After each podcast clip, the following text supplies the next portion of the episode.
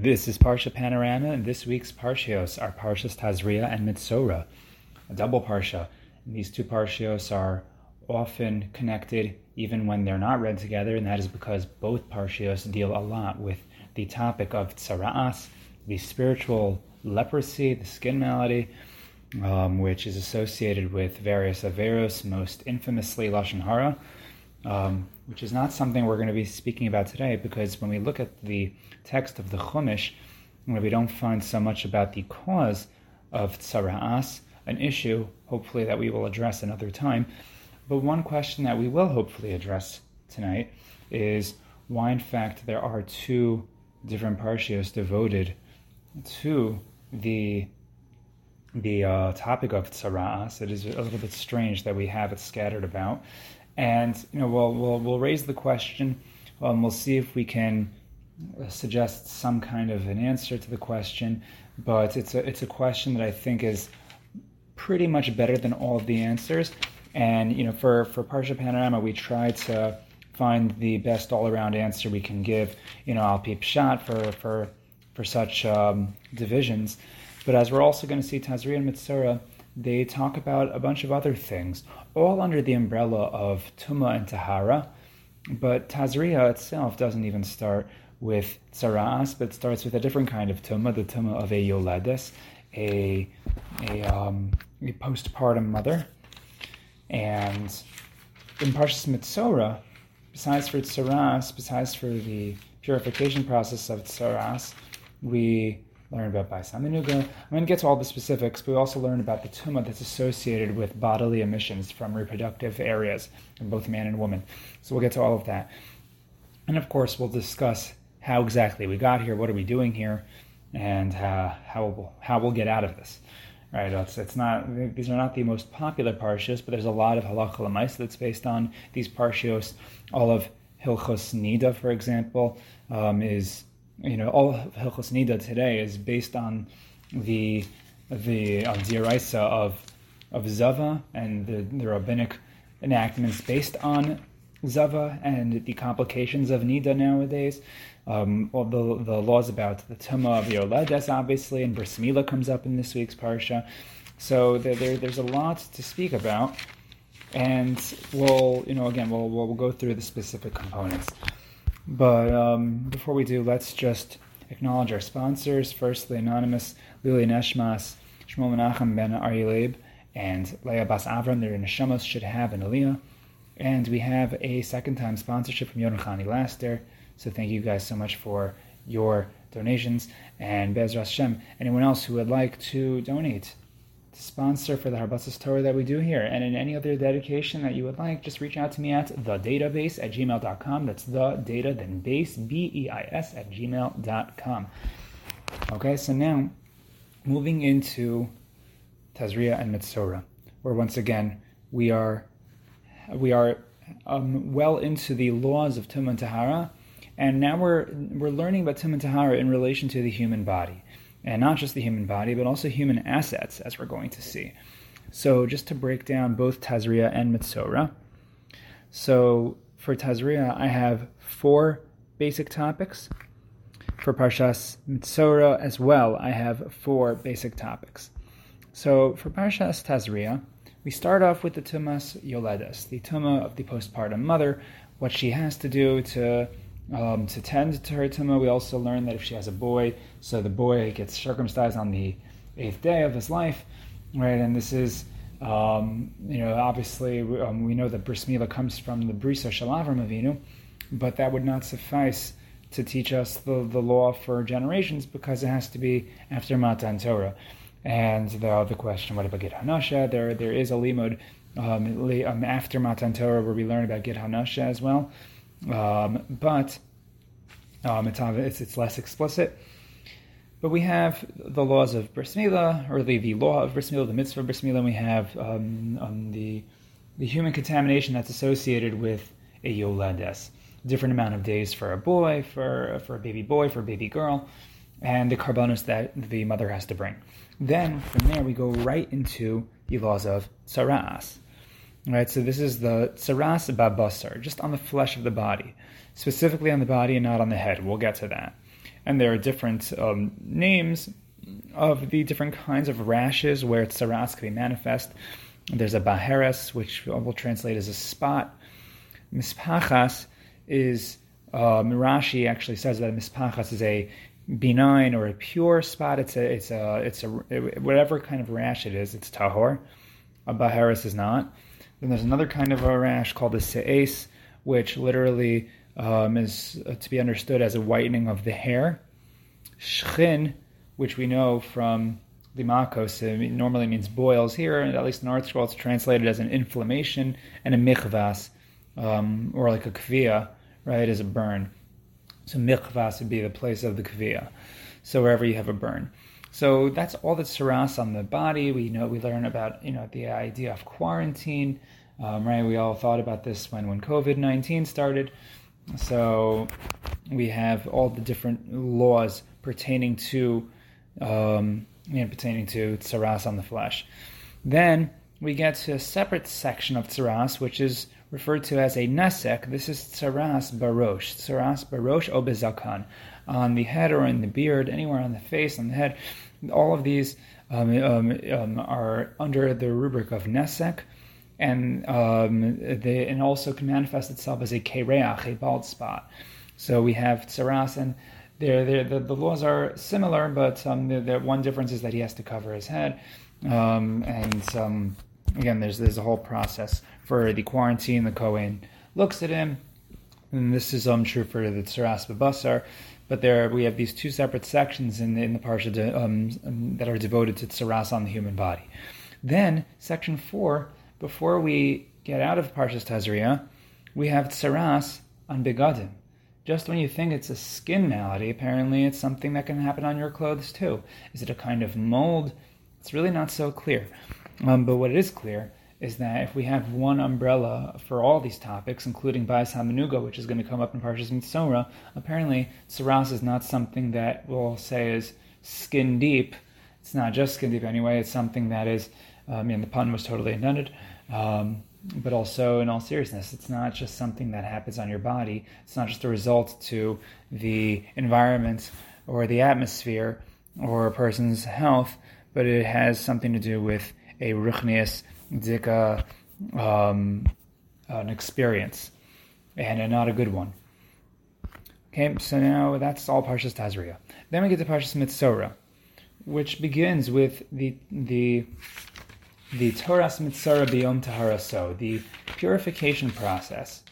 Um, that and it, you know what, what the Mitzara has to go through when he goes to the Kohen, and he has to take certain part um, aspects of a korban. Right? There's a ritual. He has to take an Azov, Matolas, um, an Eitz Erez, all these different things. And, the, and Chazal talk about the symbolism, the arrogance, and, and he has to take these birds, and which represents the lashon hara, the chirping. Um, and there's a, a, lot to be said about that.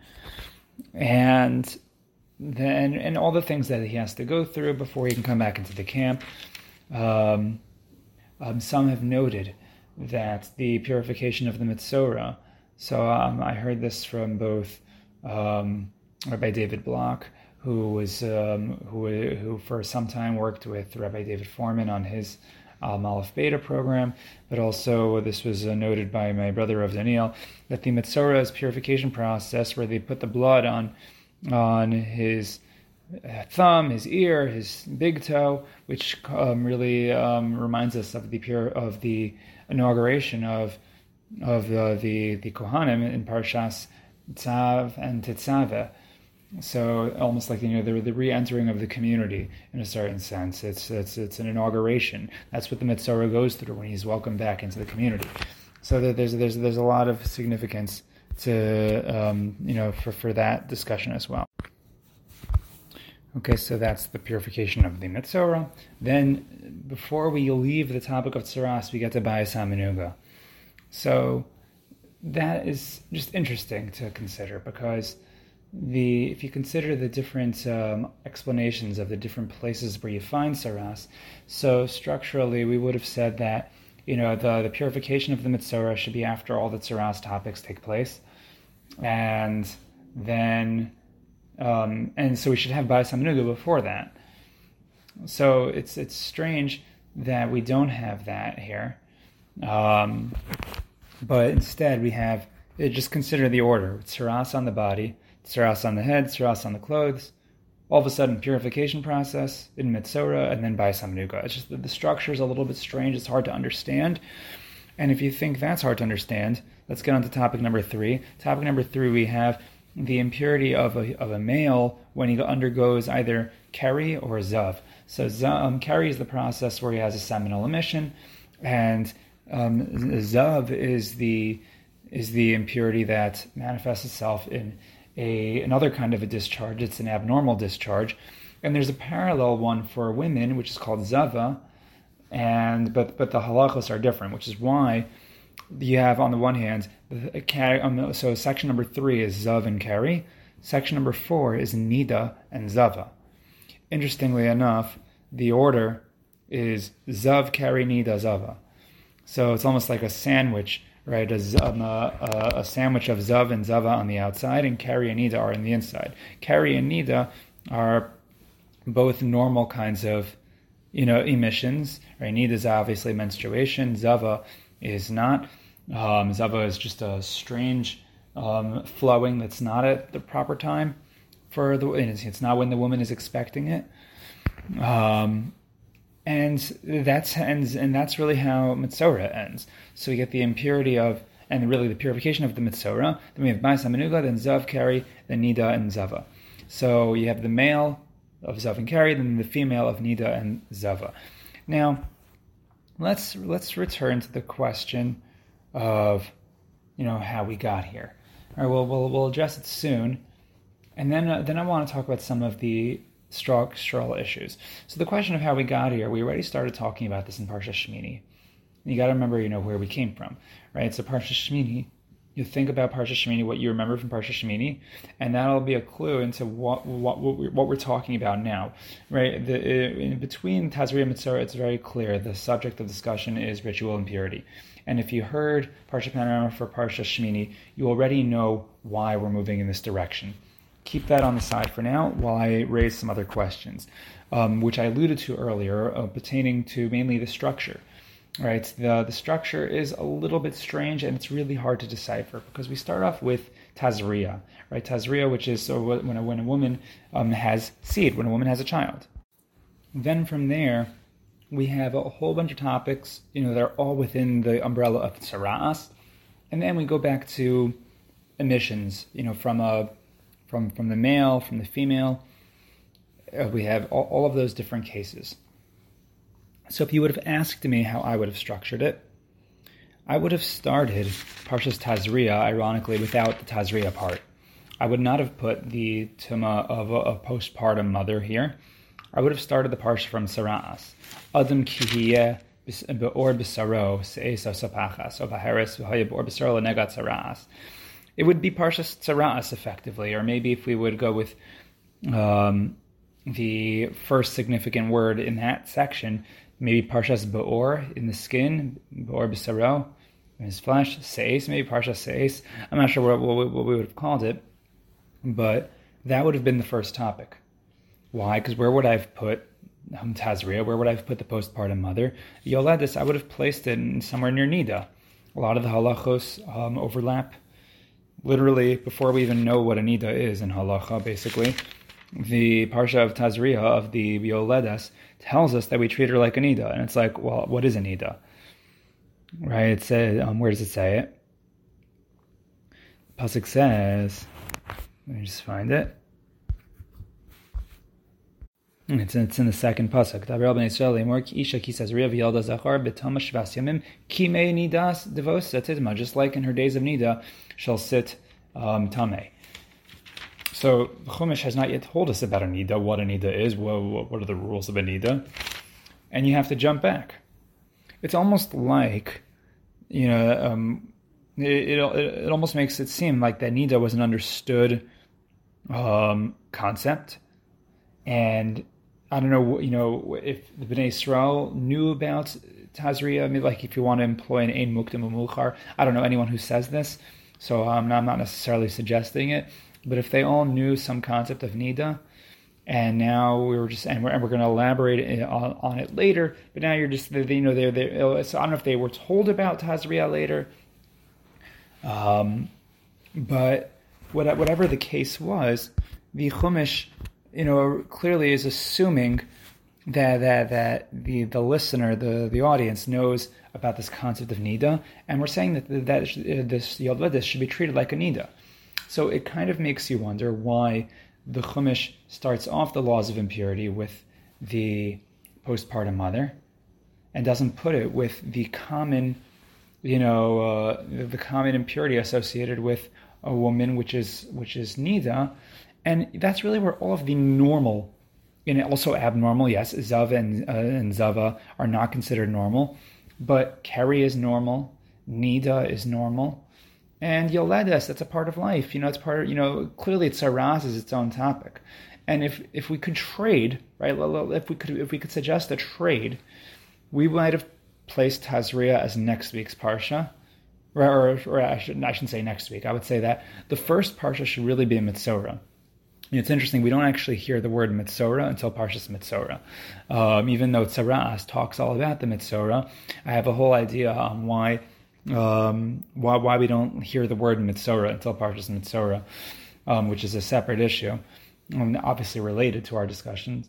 Um, but the point is that if we could trade topics I would have put Isha Kisazria, the Yoledis section, in Parshas Mitzorah, and I would take all of the Tsaras parts of Mitzorah out of Mitzorah and put it into this week's Parsha. Or I should say, not this, because they're both this week. Put it into the first Parsha. What that would do is make Tazria Mitzorah effectively traded.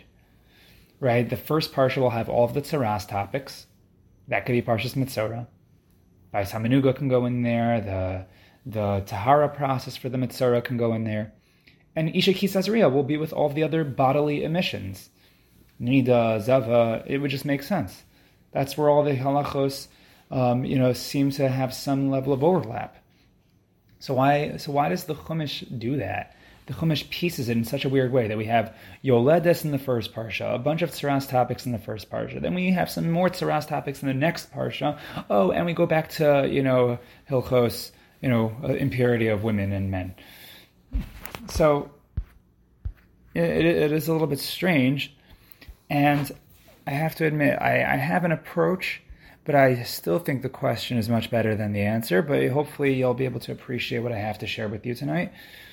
But before we do, let us return to that original question of what we're doing here. So, you know, we know that, as we do in, the, in, the, in Parsha Panorama, we try to figure out how we got here. And we're talking about the topics of Tuma and Tahara, which really started in Parshas Shmini. The Shmini, we, we spoke about how um, the apparently the scene of Nadav and Avihu was the gateway into understanding the, that section of the Torah that we don't understand. Right, the parts which you, you may intuitively think one thing about what what Ratzon Hashem might be, but we don't truly know intuitively what's correct. And therefore, we rely on Hashem's Torah. We rely on the chukim, you know, the things we don't understand, but we just go with it because that's what Hashem said. And that got us into Tumah Tahara, and we started speaking about Tumah Tahara as it as it pertains to animals, what what we eat, what animals make you impure, what animals are themselves impure, what animals carry other degrees of impurity like shratzim, and that took us through Parsha Shmini.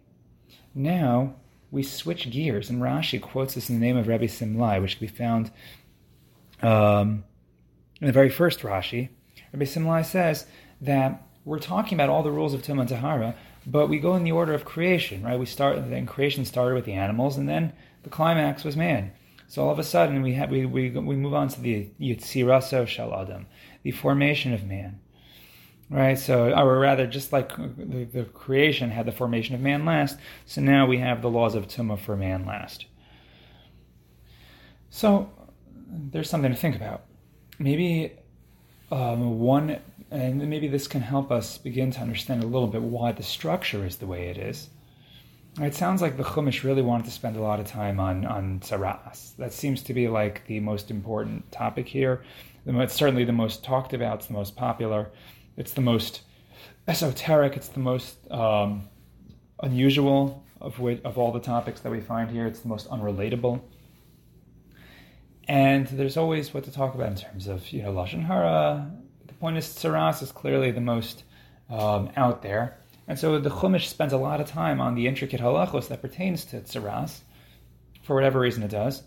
But the Chumash starts off with the Yitzira of man, and maybe that's part of it, that the Chumash is trying to start off maybe on a good note, maybe you could say. We're about to talk about a bunch of unpleasant things, but so, you know, why is Tazria now with the other impurities? Maybe it's because, you know, we want to start off with, with something happy. You know, there, there's an impurity that's associated with Tazria, right, with, uh, with, the, with the mother, the postpartum mother, but obviously it's for good reason. It almost makes you wonder why there's tuma in the first place. So there's a Rav Hirsch, and we'll get to it. We'll come, we'll, we'll come back to it um, why there's Tuma in the first place here. But maybe part of it, again, part of but part of why we have Tazria at this point is that we are starting off the conversation of all of impurity as it pertains to the human body with almost like this statement that Tuma is a part of life. You know, uh, from, from from the moment you know, we could say that the baby does not the baby's not tame, but the baby's born in an experience that creates tuma, there's Thomas around again. It almost reminds me of just this concept of of all the obstacles that come with having a child, meaning there's there's unlimited and unparalleled bracha to having a child, and anyone who is su- suffering from the inability to produce is kayama. It's um, it's you know it's a terrible pain, and you know the, you want nothing more than to have that bracha. Now, once you have that bracha, you know, it's um, it, it's it's some it's you know it's a lot to deal with. So, for example, you could say that there's certain tuma that's associated with it. I'm not just talking about changing the diapers, but sometimes the toll that it seems to take on ruchnius, right? If you have to schlep the kid with you to shul, if you have to compromise learning time, compromise ruchnius for your child, which is something that we do, but maybe you know that's part of the tuma. Part of the tuma is you have a child, you have to get dirty sometimes you your, your ruchnius has to, you know, you can make it, a, you know, the, the trick is to make the ruchnius a part of it and to, to pull the, to extract the ruchnius from that, that, that circumstance, but recognize that there's tuma. You might miss a minyan if you have a child. You might, um, you, you might not have kavana in your Shemona Esrei when you have a child. That's part of the experience. And guess what? It's a bracha. It's a bracha. You know, it's just part of life. maybe that's one of the lessons. There's a lot of association between the the tuma of woman and the, and, and the first sin of Chava, and when she has a baby girl, the tuma is even longer. Not really for now, but the point is that tuma is a part of life, and that's the first thing we learn. Now, that's a hashkafic lesson, and you might appreciate that as being the explanation as to why Tazria starts off this way. But again, if, if, if, the second parsha, if let's say the first parsha, we we are I argued before that we could trade some topics, and the first uh, parsha would really be about Mitzora, the second parsha would really be about um, all the the womanly impurities and the manly impurities of the regular emissions, the bodily discharge that they experience. We could also flip that too. The first parsha could have been Tazria. It could have talked about all of the impurities, the regular impurities, and Zav and Zava for a man and a woman. And then the second parsha could have been about Saras. Meaning, even if you enjoy my hashkafic answer as to why we start off with Tazria, that does not yet explain why we didn't get all of the bodily emission sections in this parsha and have all of the Tsaras topics in the second parsha. Right, because the Chumash could have easily done that. And so it doesn't explain why Tazria is kept away from the other um, halachos, which we might have said were related. So in shorter words, in fewer words, we have our work cut out for us still. So let, let, let's talk more about this. And again, there, there are many prongs to this question why Tazria and the other um, you know, um, women impurities are not together. There's also why the saras, uh, you know, uh, sections are split up between, on the one hand, saras on the body and clothes in one parsha, and then saras on the house and the purification process in the other parsha. So um, you you could make an argument that we have two different phases, you know, one for the actual impurity and one for the purification process, realizing that those are two different chapters in a Mitzora's life. Right, that a person has to go through the quarantine, he has to go through that suspense, that cliffhanger, that waiting period where he doesn't, you know, where he doesn't know what's going to be. He's waiting to hear the Cohen you know, uh, waiting to find the Cohen visiting him to check on him, see how he's doing. There's that part of the person's life, And then, Taras Mitzora so there's going to be a day when the Mitzora will eventually be able to come out of that. And it's kind of like, you know, the, the Gullus just before the Geula. Um, it's two different chapters. And maybe that's another hashkafic lesson as to the division between um, Tazria and Mitzora. Um, what we still would have to answer then is why Bais Hamanuga is is after all of that. Why is Bais Hamanuga in the section of um, uh, after the tahara process, and why isn't it with you know it, we have tsaras on the body, then the clothes, then we go back to the purification for the guy who has tsaras on his body, then we go to bayis hamanuga. So why would you do that? Especially when you consider, I think it's the Rambam who brings down that the progression apparently of tsaras um, supposedly, um, theoretically, is tsaras first comes on the house, then it comes on the clothes, and then it, then only after does it come on the person's body. So that order is certainly not reflected in the parsha. If anything, the parsha has it backwards. We have the body, then we have the clothes, then we have the the house. But also, there's the there was the purification process that's kind of stripped in between. So what is that doing there? So another hashkafic answer, if you want, um, um, especially considering that um, there's a separate Gemara that says Bayis Hamanuga never happened. So according to this, um, you know the um, the Rambam's um, understanding of the progression wouldn't be necessarily accurate with, or at least it wouldn't fit with that Gemara. Also, the approach that says that Hashem hid jewels in the house of of the Bnei, of the um, of the Bnei Israel, right? When they would go into Eretz Israel, the Emorites really hid the jewelry, and Saras on the house was going to be a way to extract that jewelry. So that obviously also does not work with the Gemara that says that there was no Bayis Hamanuga that ever took place in history. So, but a hashkafic lesson that might explain why Mitzora the purification process is put, and then only after do we have Bais Hamanuga, the, the Chumash could maybe drastically be telling us that you know there's a purification process. When it reaches your body when it reaches your clothes when it's already on the inside there's not much you can do about it. When it's on you when it's a part of you. So um, you know you might be a little bit stuck but once you go through the purification process then it's your job to make sure that the environment that you are in is a good environment. You want to be in a makom tahar, not a makom tameh. And the point is that you have to go. Um, it's it's you know you you have an edge at the very least when once you've purified yourself, it's no longer on your body, it's no longer on your clothes, it's no longer near you.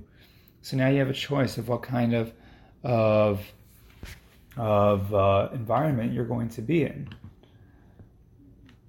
So so when when that happens, you know, you know, it kind of reminds me, at least, of the process of going from Yom Kippur, where you cleanse yourself from the inside out, and then you go into a sukkah immediately after, putting yourself in the right environment. So we have the purification of the mitzora, and then make sure it doesn't go near your house. Make sure the house that you're in, the environment that you put yourself in, is a place that's conducive for your spiritual growth and not for ritual impurity and spiritual impurity. So that's that's a possibility but it doesn't answer all of our questions, right? Because we still have to understand the the the separation of Yoledes on the one hand, and then the separate next parsha we have Nidus, Zivus, Keri, all those things that we would expect to be with uh, Yoledes. So now, if you you know if you if you'll come with me on this journey, well, we'll try to explain the working theory that I have is kind of like a uh, within versus without. And I'll, we'll, I'll explain what this means. You have to first understand why, um, you know, Yoledes. Again, it's, it's his own topic. And we would have, and for halachic reasons, we would have put it next to Nida. For structural reasons, we would have put it there. Just for basic, better understanding, we would have done that. And the Saras would have been its own topic on the side. So apparently, the, the division you know, there are a couple of suggestions that are brought down by the Midrash. The Vayikra Rabbah in uh, Tesvav Hey and in Tesvav Vav. So 15.5, 15.6 gives a couple of different reasons. It suggests uh, the possibility of tsaras taking place on a, uh, on a baby. Let's say a baby experiences tsaras. Now, what lashon hara did the baby speak? None. But tsaras is not only caused by that. Tsaras can be caused, says the midrash, by a woman who's not keeping to um, her Hilchas Nida. Um, so and so we see that the, the that the yoledes is treated like a nida, and because she wasn't guarding nida, this is a possibility of how a baby can end up having tsaras. That's one suggestion that the midrash says as a connection. And there are other midrashim like this which connect sota to matanas kahuna. Um, we'll get there when we get to Parshas Naso. Um, and this is only a theoretical, you know, possibility of a connection. This doesn't really explain the connection. It explains something we can learn out. There's also halachos actually about bris milah in connection to tsaras, that a bris milah is dochet tsaras, such that if a baby has tsaras on the makom milah, and there's an isser typically to cut off tsaras from the place that it's on, but if there's a bris, so the bris, the mitzvah say if the bris is doche, the lav of cutting off the tsaras, so this might be uh, again a very technical reason, not just theoretical. But this one's the, the last one was theoretical, but this is theoretical uh, and technical. We learned something practical out from it. Um, so we have that answer, and another suggestion, which is similar, which is very similar to the to the midrash um, in Parshas Naso about the connection between a sota and a and a, and um, and matanas kahuna. So here um, and if you don't know that midrash, so you know then if if, the, if that comparison doesn't help you, then just listen to the midrash itself. The midrash says that a woman, a yoledis, who's supposed to bring her karbanos to the kohen, and she doesn't do it. So Hashem says, "Chayecha, I'm gonna by, by, your life, I'm gonna make sure that you need to go to a kohen because um, you know you're going to um, get tsaras, and then you're gonna need the kohen to to check on you." So. Um, and so for, for, those who get the connection to Naso, if it helps you, um, I'll, I'll, just throw it out here now. But uh, they say that a, a person who doesn't um, pay up his Matanas Kahuna, so there's a chance that he's going to have to visit the Kohen again, um, when he, even though he didn't do it before, because his wife became a Sota. Now, again, these are these are issues that they they border on the question about free choice, and we're not having that conversation today. I'm just put, putting this out there just so you see that the midrash was was conscious of this um, of, of this need for an explanation of the connection between topics. Now, this might explain immediate juxtaposition, does not explain larger picture, which is what we're going for right now.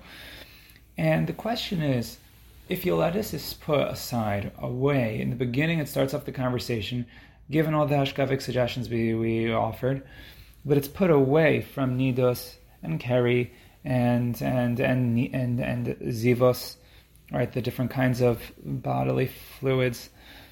So it must tell us that Yoledis is somehow different. We're supposed to see it differently.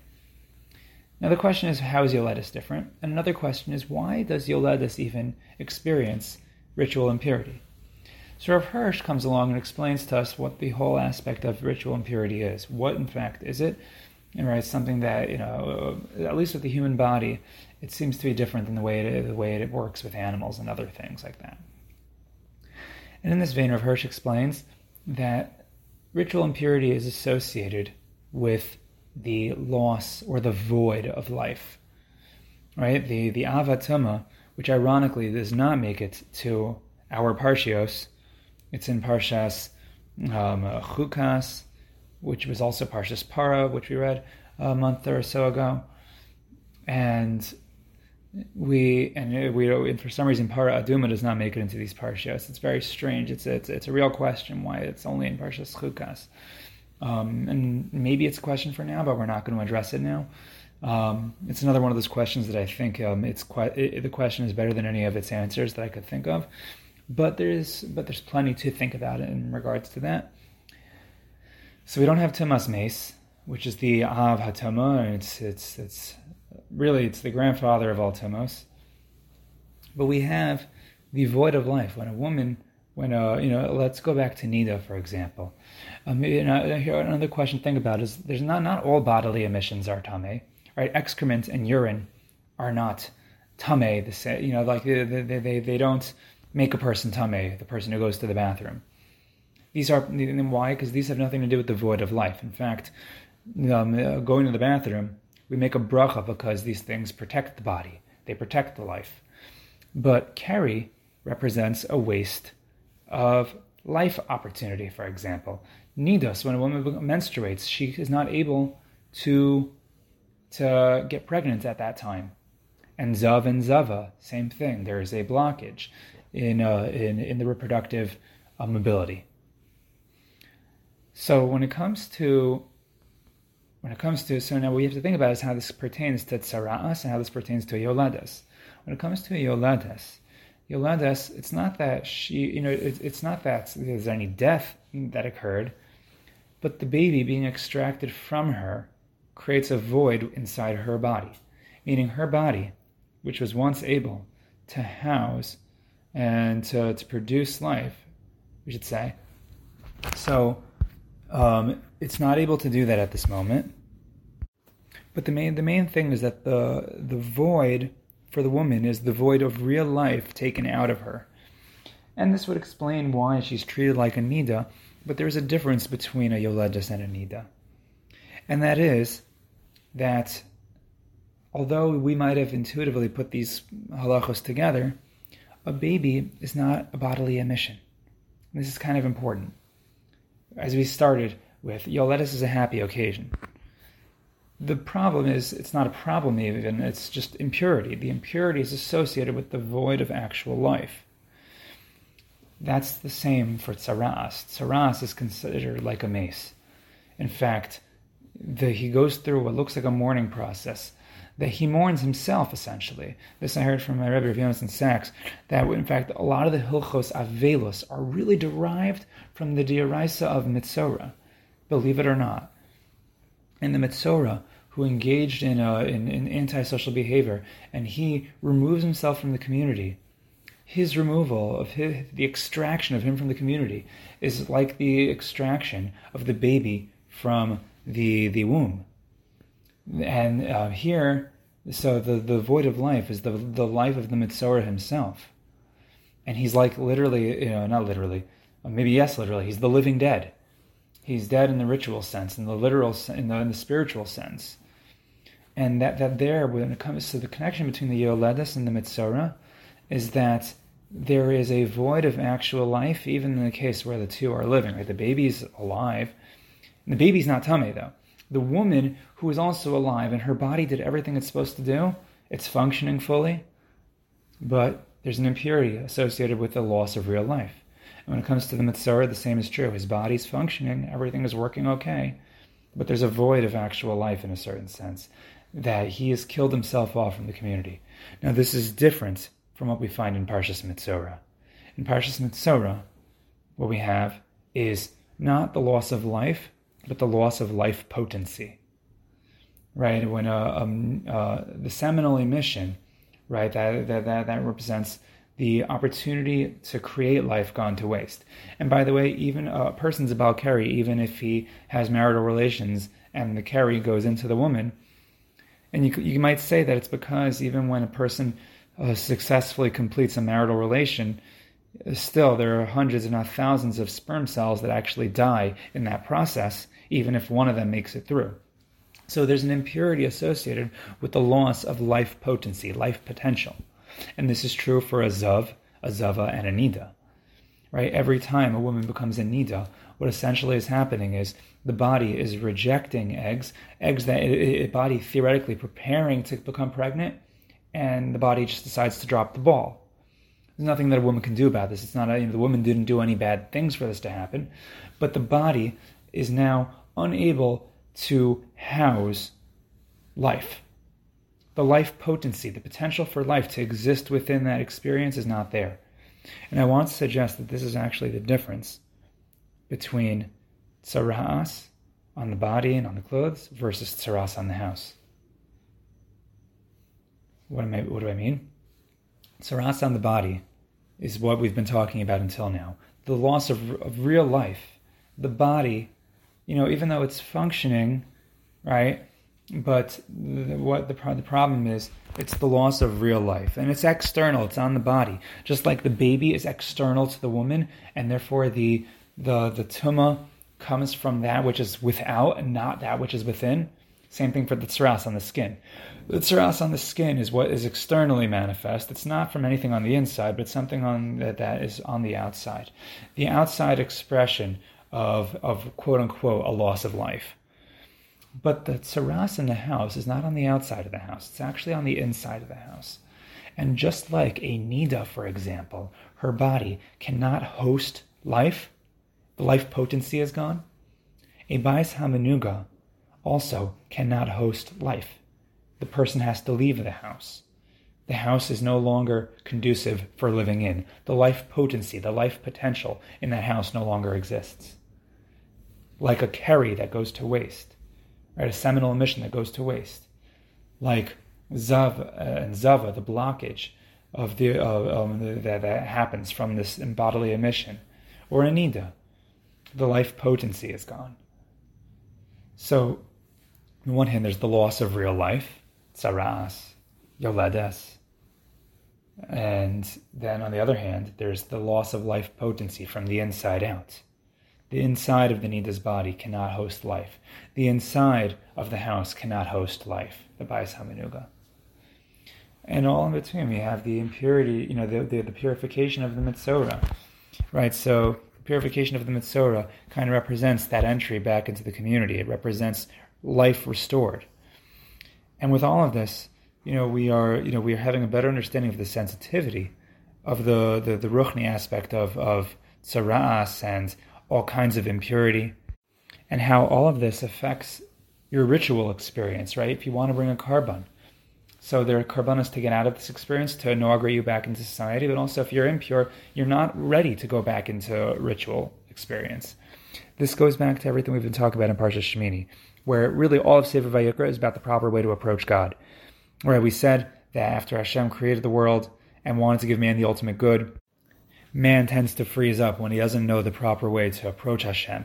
And we've become a nation. We've gone through some obstacles. We've had ups and downs. Now we're back. We've restored ourselves to our former glory. We have the Mishkan. Now we need to know the right way to approach God. And the way to do it is Bikdusha or Bitahara. And now we're focusing on the Tahara aspect. And it is fraught with larger than life discussions that we just can't simply understand um, with our own logic but recognizing that that sensitivity is there, that once again Hashem actually does care about the minutia. He cares about the details. All of this is, is halacha. And once again, because of that, we can't intuit on our own the right way to approach Hashem. We just have to follow what the Torah says, follow, you know, our chachamim, who explain what the Torah says. And with that, you know, we, Baruch Hashem, have made our way through some of the most complex parshios, Tazria and Mitzora. And Bezras Hashem, next week, we'll pick up with another loaded double parsha of Acharei Mos and Kedoshim. But in the meantime, thank you for joining us at the database and have a wonderful Shabbos.